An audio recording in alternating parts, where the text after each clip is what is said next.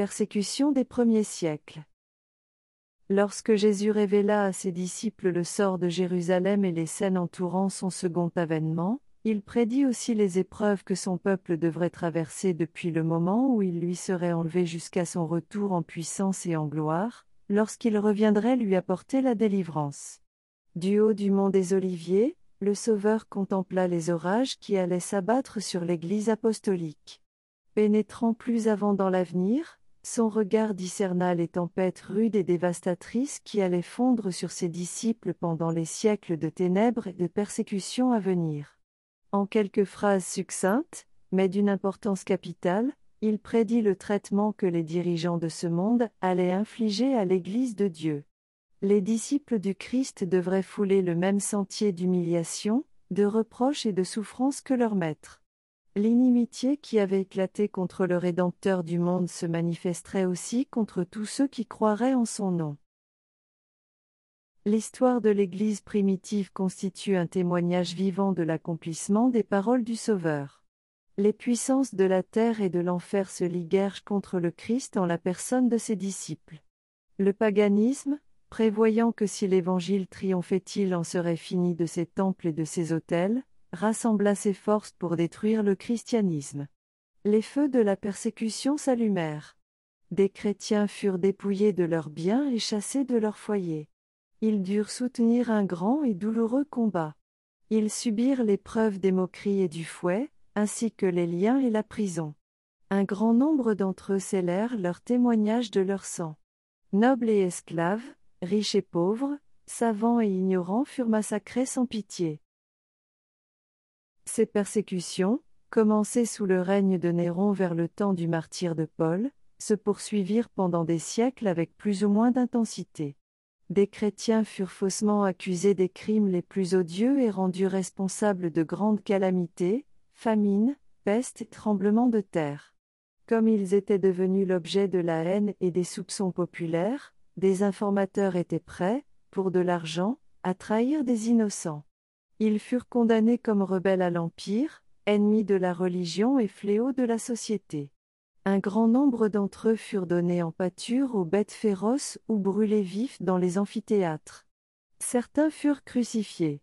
D'autres, recouverts de peaux d'animaux sauvages, furent jetés dans les arènes pour être déchirés par des chiens.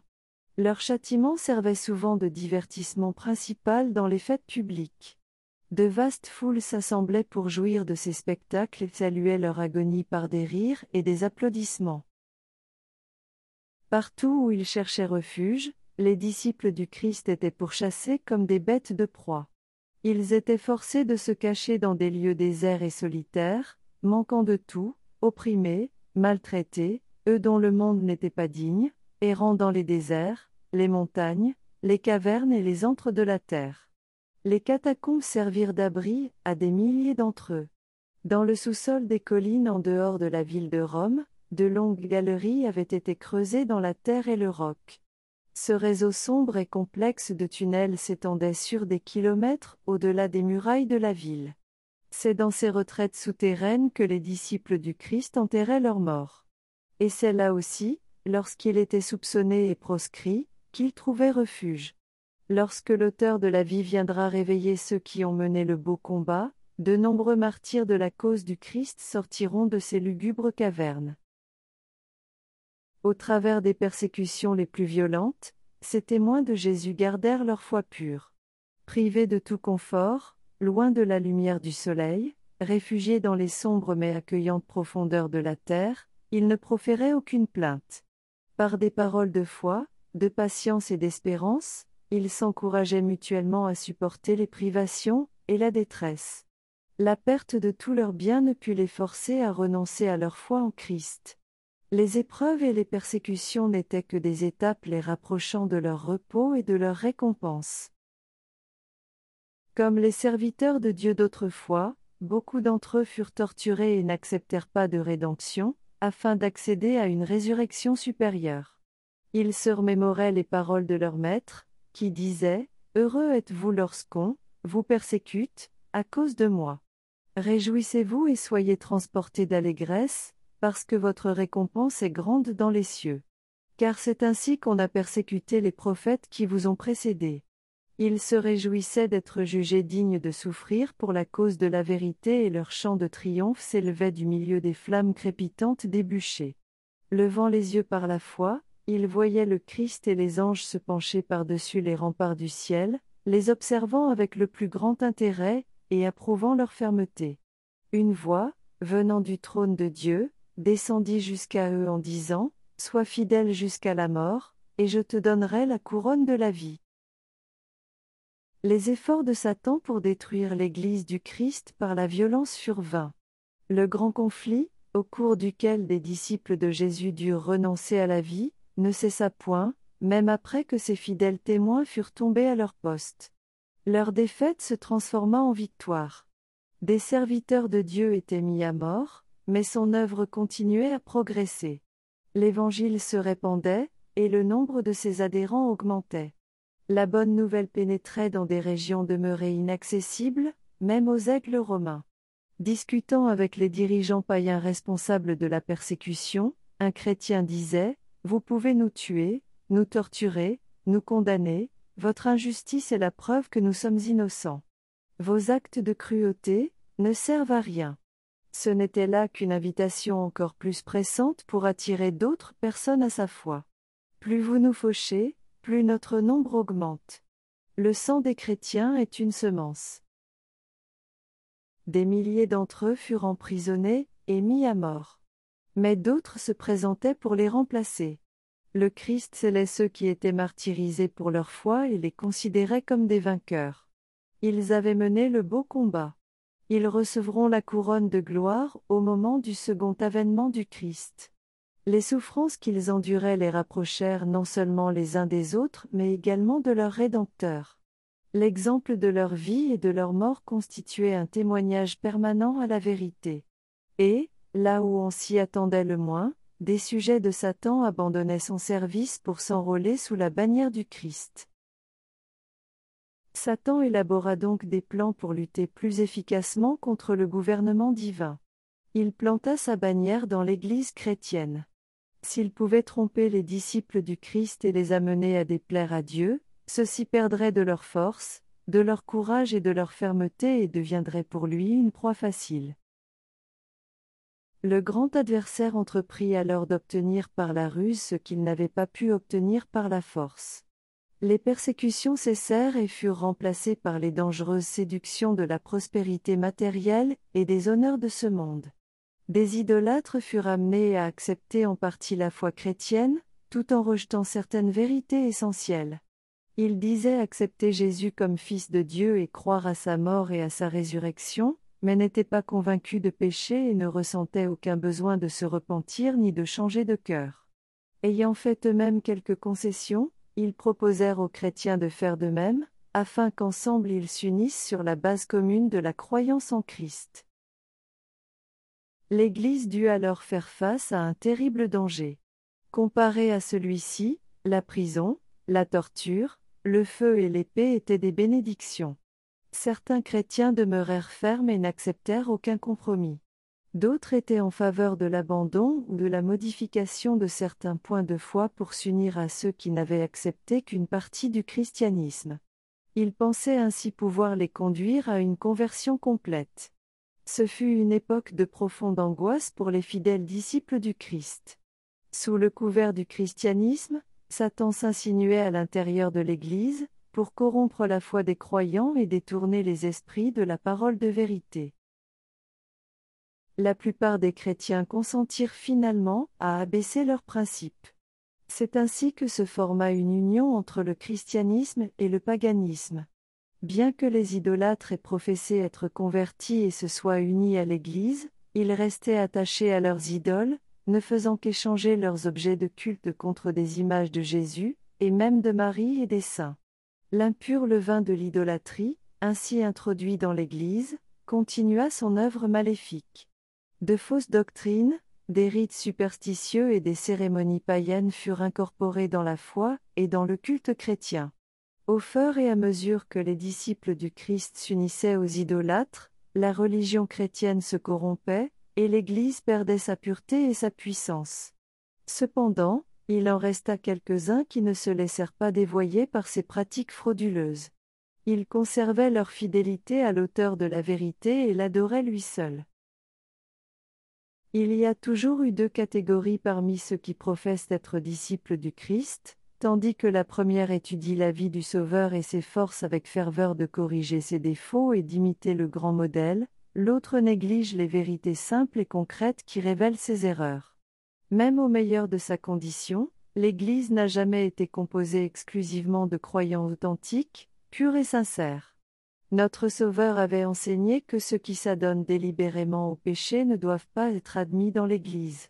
Cependant, il s'associa des hommes dont le caractère était fautif et leur accorda les avantages de ses enseignements et de son exemple, afin de leur donner l'occasion de prendre conscience de leurs erreurs et de se corriger. Parmi les douze apôtres se trouvait un traître. Judas fut accepté, en dépit de ses défauts de caractère. Il fut associé aux disciples, afin qu'au contact de l'exemple et l'enseignement donné par le Christ il puisse apprendre ce qui constitue le caractère chrétien. Ainsi, il aurait pu être amené, avec l'aide de la grâce divine, à voir ses erreurs, à se repentir et à purifier son âme par l'obéissance à la vérité. Mais Judas ne marcha pas dans la lumière qui avait si généreusement brillé sur lui. En s'adonnant au péché, il ouvrit la porte aux tentations de Satan. Ses mauvais traits de caractère prirent le dessus. Il ouvrit son esprit à la domination des puissances des ténèbres. Il s'irritait lorsqu'un reproche lui était adressé pour ses défauts. Et c'est ainsi qu'il fut conduit à commettre l'horrible crime de trahison contre son maître. De même, tous ceux qui sont attachés au mal sous une apparence de sainteté haïssent ceux qui les dérangent en condamnant leur mauvaise conduite. Lorsqu'une occasion favorable se présentera, ils trahiront, comme le fit Judas, ceux qui avaient tenté de leur adresser des réprimandes pour leur bien. Les apôtres découvrirent dans l'Église des personnes qui, tout en se disant saintes, s'adonnaient secrètement à l'iniquité. Anania et Saphira jouèrent le rôle de trompeurs. Ils prétendirent faire l'offrande de la totalité des revenus de la vente de leurs biens à Dieu, alors que, poussés par la convoitise, ils en gardèrent une partie pour eux-mêmes. L'Esprit de vérité révéla aux apôtres la véritable nature de ces imposteurs, et les jugements divins débarrassèrent l'Église de cette tâche répugnante faite à sa pureté. Cette manifestation frappante de l'Esprit du Christ, agissant avec discernement au sein de l'Église, frappa de terreur les hypocrites et les malfaiteurs. Ils ne purent rester longtemps associés à ceux qui, par leurs habitudes et leur caractère, étaient des représentants permanents du Christ. Lorsque les épreuves et les persécutions fondirent sur les chrétiens, seuls ceux qui étaient disposés à tout abandonner pour la cause de la vérité devinrent ses véritables disciples. De sorte que, tant que dura la persécution, l'Église demeura relativement pure. Mais, lorsqu'elle cessa, de nouveaux convertis moins sincères et moins consacrés s'ajoutèrent à l'Église, et une porte s'ouvrit à Satan pour y prendre pied.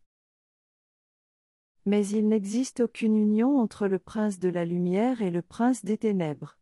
Et il ne peut en avoir aucune entre leurs disciples respectifs. Lorsque les chrétiens consentirent à s'unir avec ceux qui n'étaient qu'à moitié convertis, ils posèrent le pied sur un sentier qui allait les conduire de plus en plus loin de la vérité. Satan se réjouit d'avoir réussi à tromper un si grand nombre de disciples du Christ. Il augmenta encore son influence sur eux et les incita à persécuter ceux qui restaient fidèles à Dieu. Personne ne comprenait aussi bien comment s'opposer à la véritable foi chrétienne que ceux qui avaient été autrefois ses défenseurs. Ces chrétiens apostats, s'alliant à leurs compagnons à moitié païens, dirigèrent alors leurs efforts contre les points essentiels de la doctrine du Christ.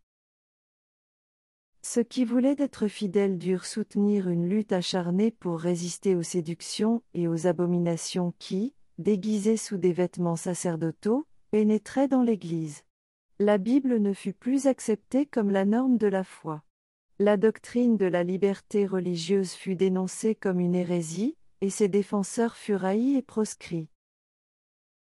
Après un long et grave conflit, les quelques-uns qui étaient demeurés fidèles décidèrent de rompre avec l'Église apostate si celle-ci refusait encore de rejeter l'erreur et l'idolâtrie.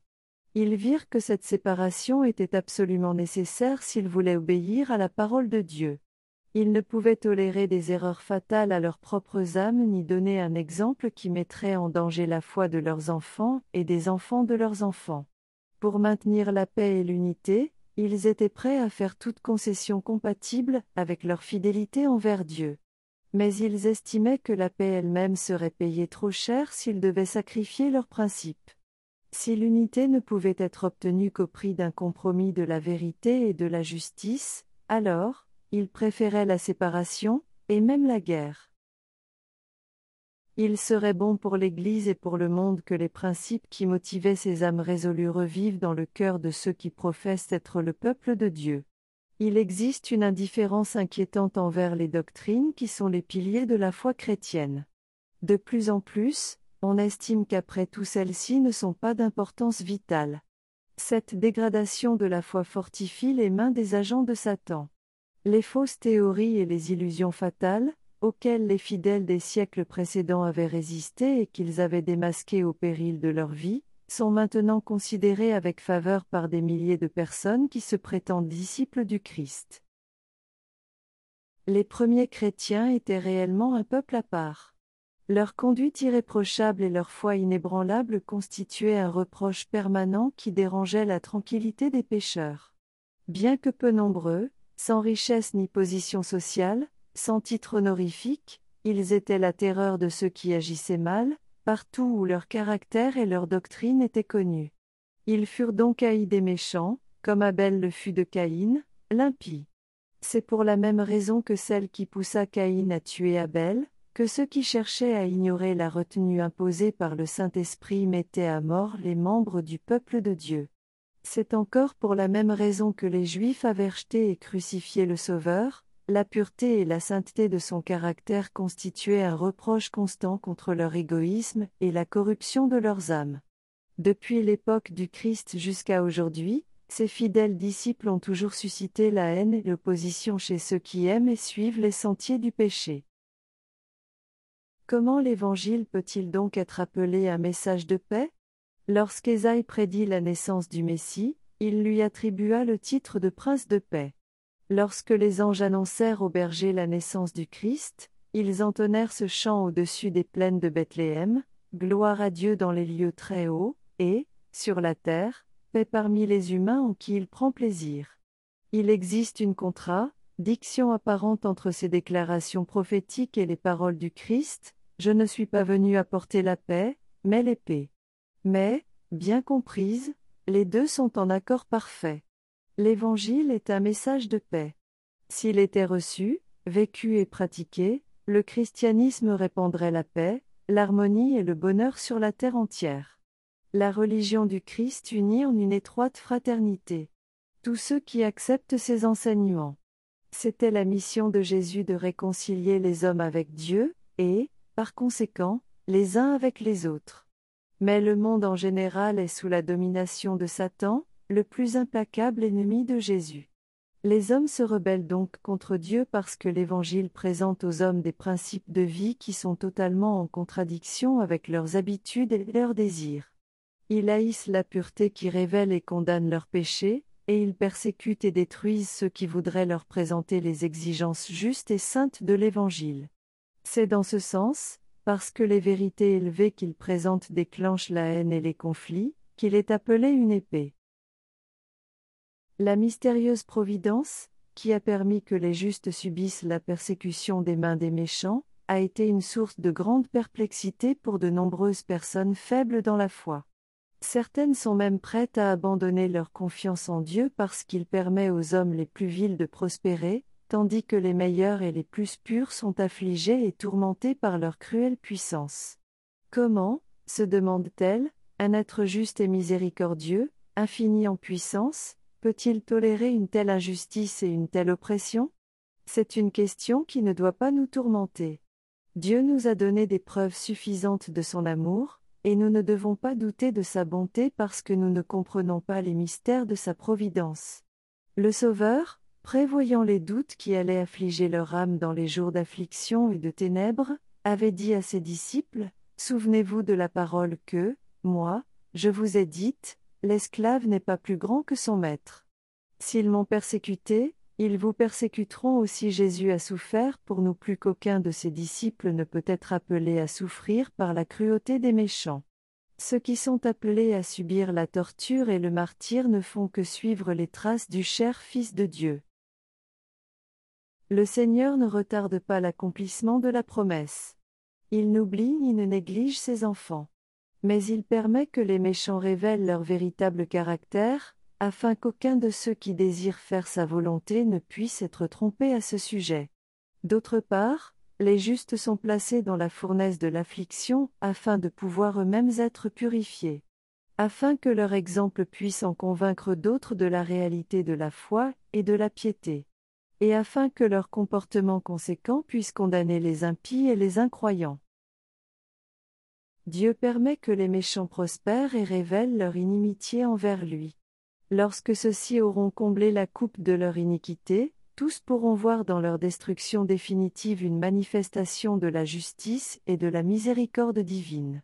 Le jour de sa vengeance approche à grands pas. En ce jour, tous ceux qui ont transgressé sa loi et opprimé son peuple recevront la juste rétribution de leurs actions. Chaque acte de cruauté ou d'injustice envers les fidèles de Dieu sera puni comme s'il avait été commis envers le Christ lui-même. Une autre question, plus importante encore, doit retenir l'attention des Églises, l'aujourd'hui.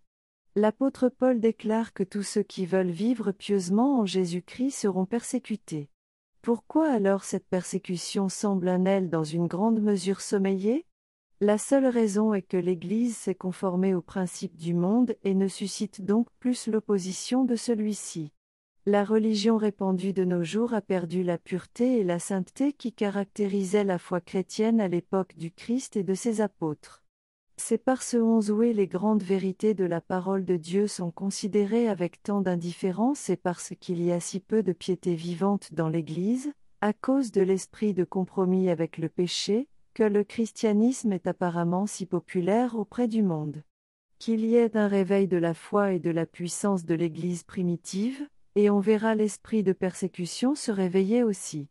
Les feux de la persécution s'allumeront de nouveau.